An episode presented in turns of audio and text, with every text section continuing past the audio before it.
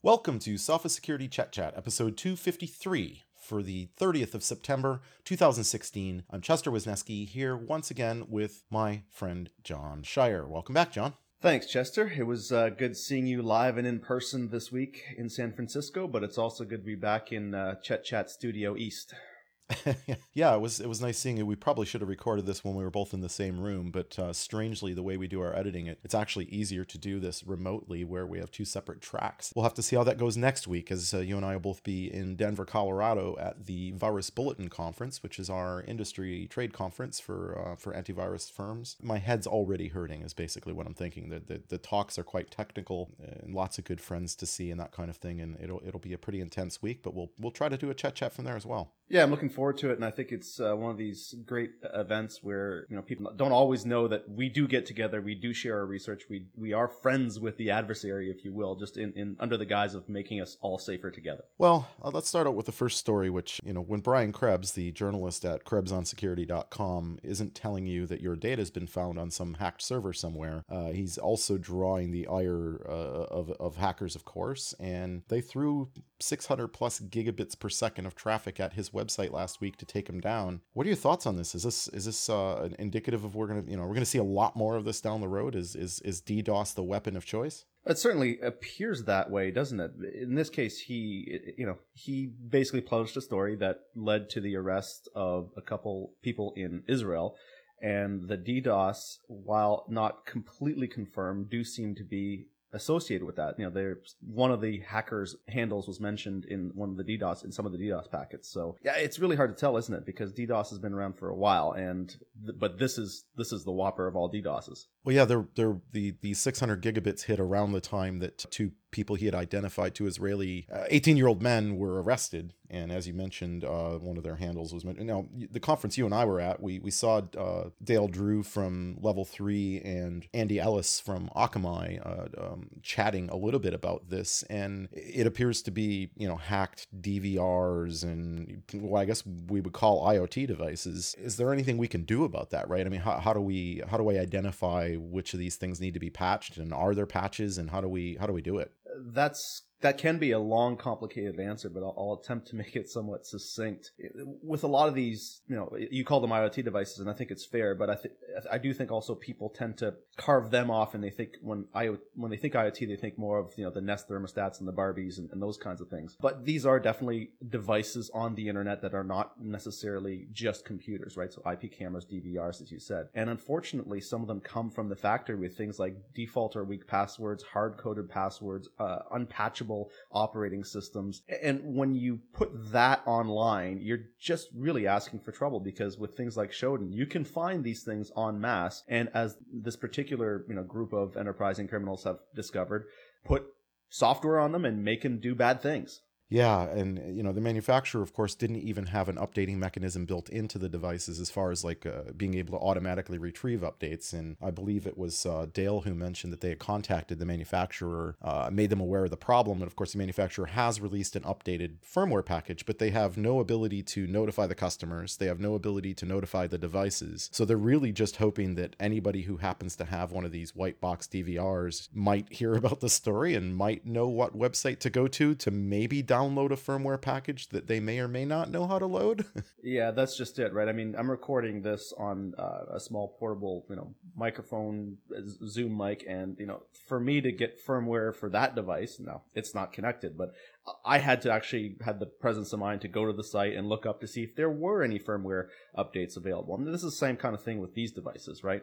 Uh, if you don't have a clear mechanism for notification and update, uh, you may never get an update for these devices, and that is a real problem because vulnerabilities will continue to be found in those types of devices. And once you buy them, it's kind of like uh, a new car or an Android device. If you want an update, you have to buy a new one. Yeah, Yeah, and uh, you know the the uh, I'm going to a, an IoT summit being organized by the Department of Commerce on IoT security in Austin, Texas, in a couple weeks. So we're going to try to see what we can do to provide better guidelines for IoT manufacturers to ensure that these types of things don't happen. And while we're talking about it, let's talk about D-Link for a moment. There was some research on the Slice of Kimchi blog about the D-Link DWR932B is in beta. Although it's not a beta device, it's something you might buy at the store that's not in beta. It's got a bit of a, a list of issues, and I mean, I think this is really indicative of what we're just talking about, right? You you buy this little LTE router, my you know the brand trade name people often call these things MiFi devices. I have several of them uh, for different networks that I use. And, you know, I want to get cellular data while I'm on the road and just slip a SIM chip into it, right? And the summary of the vulnerabilities in this particular D-Link product includes backdoor accounts, a backdoor plain and simple, uh, default WPS pin, uh, weak WPS pin generation, uh, leaks a no IP account name and password, has multiple vulnerabilities in its HTTP daemon, uh, has remote firmware over the air capabilities with hard coded password, security removed from the universal plug and play functionality. I mean, this this sounds like a train wreck.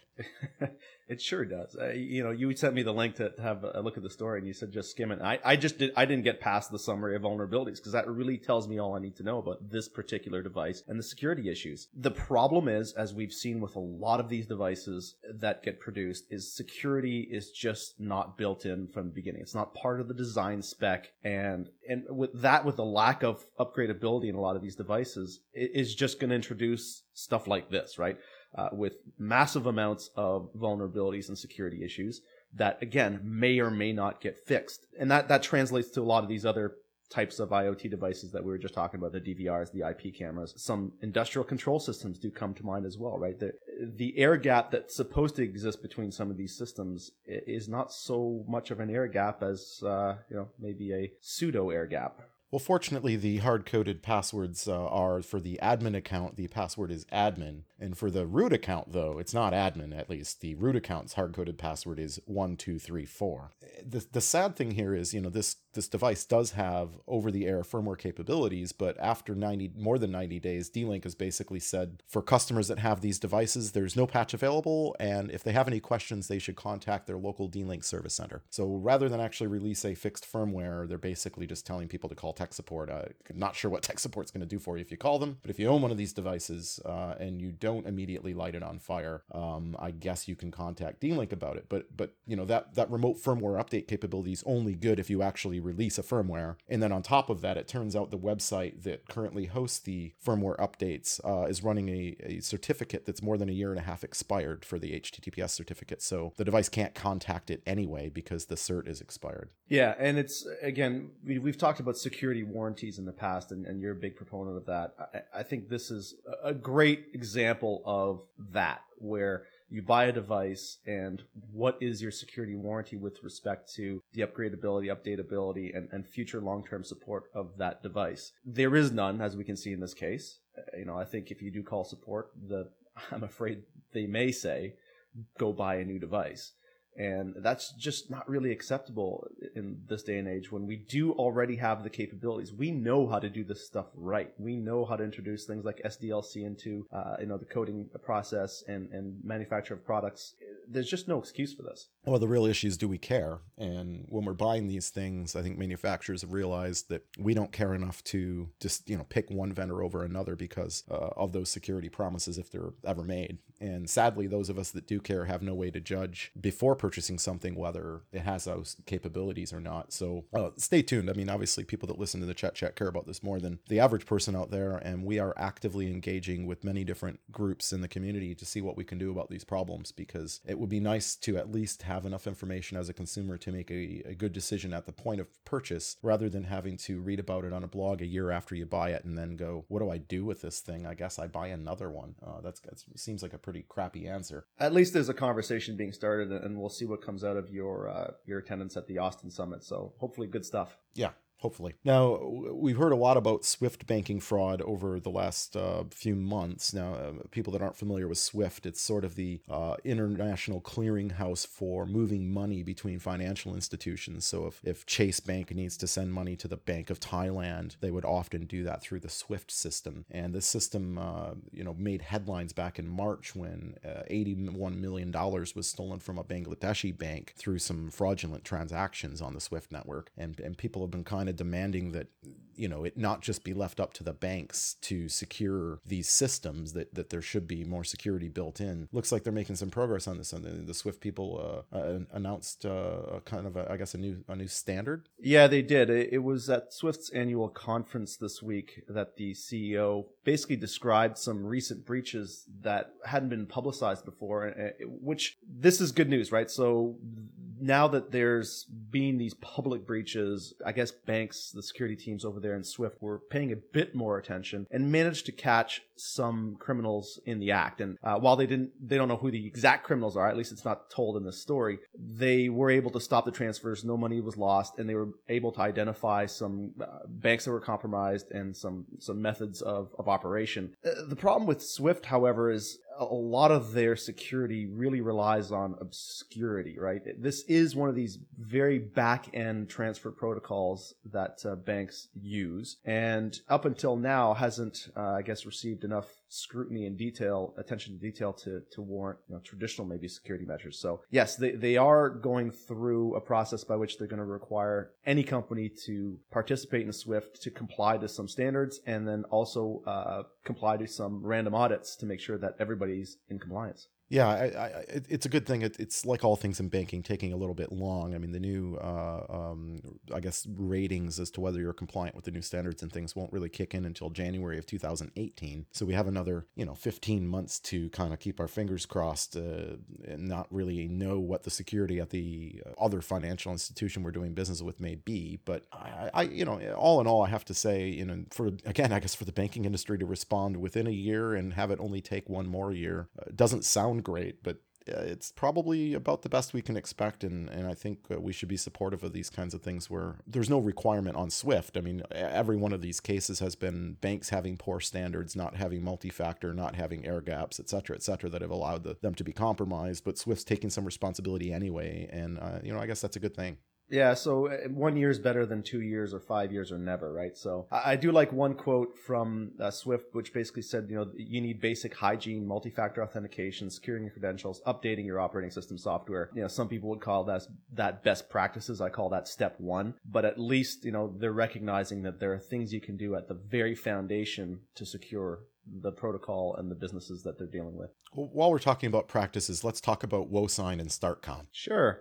A lot of us have been very uncomfortable for some time about the number of certificate authorities that are in our browser that we automatically trust certificates that they sign and uh, WoSign looks like they're going to be removed from Mozilla's browser, Firefox. And uh, you, have heard me rant about certificates quite a lot in the past. Um, maybe I'll, I'll let you maybe introduce it a little bit for me, and then I'll I'll chime in with my own thoughts. Yeah. So in this particular case, it seems that uh, WoSign, who also acquired StartCom, another CA, a while back, basically they were allowing, without any kind of verification, anyone to obtain a certificate for a domain. So the way that this was found originally was by a researcher who was able to get a subdomain for the University of Central Florida, med.ucf.edu. But he also was able to acquire one for www and then he thought well that's not right let's see if, you know if i can get something for another domain which i have absolutely zero connection to and he was able to get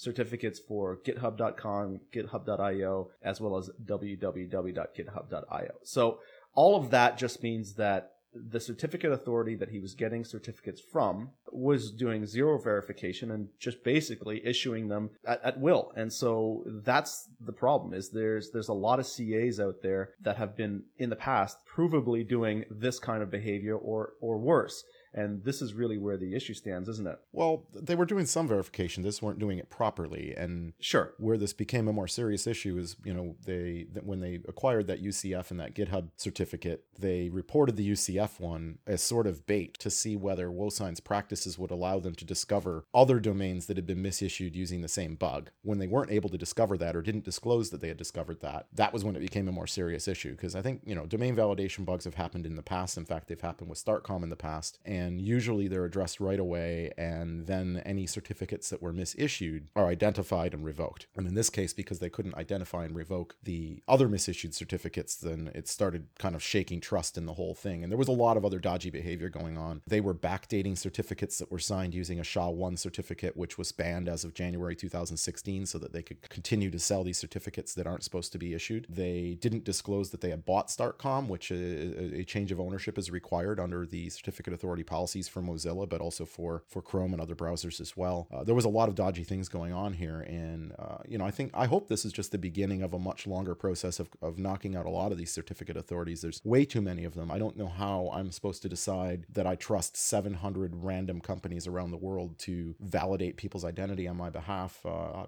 okay, I'll stop because I could just do two hours on why I think certificates are broken. But uh, let's just say WoSign and StartCom will be outside, out of Mozilla's Firefox, and of course uh, they have to wait at least a year before they can reapply to become a trusted CA again. And I, I think this is a good thing, and I, I hope this puts the other CAs on notice uh, the same way that our friends at Swift were on notice about fraud and noticed their fraud. Maybe the other CAs will take this a lot more seriously so they don't have their privileges revoked as well tomorrow is Cybersecurity Awareness Month begins. Uh, the whole month of October in much of the Northern Hemisphere uh, is National Cybersecurity Awareness Month, and we sort of celebrate it around the world at and with Naked Security. And uh, I noticed something that uh, I thought was a great campaign being run through the National Cybersecurity Alliance called Lock Down Your Login including a dancing banana. Uh, what what do you have planned for Cybersecurity Awareness Month? Uh, well, the the obvious things, obviously, you know, we we are participating in a lot of conferences at this time of year, and it's personally trying to spread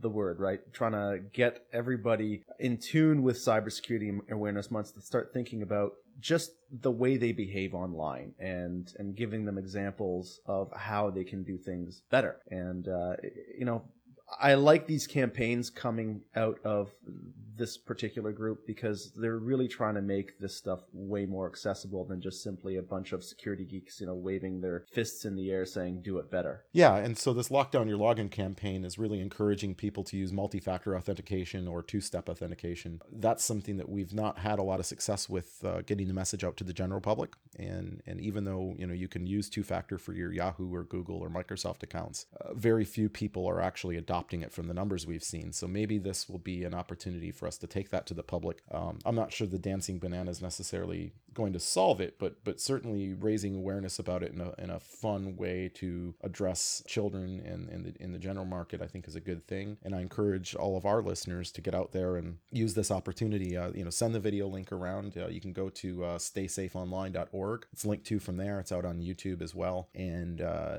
you know, use it as an opportunity to ask your friends and your family about whether they use a password, uh, the same password on all their accounts, and, and these types of things, and maybe give them a little nudge and a little help and some friendly advice on how to stay safer uh, this October. Listen, if a dancing banana is the one thing that tips this over the edge, then I'm all for it. that concludes Sophos Security Chet Chat 253. As always, for the latest security news, please visit nakedsecurity.sophos.com. All of our podcasts are available on RSS. They're on iTunes, the TuneIn app, the Google Play Store, and anywhere else fine podcasts are found, including soundcloud.com slash sophos security. And until next time, stay secure. Strong, authenticate.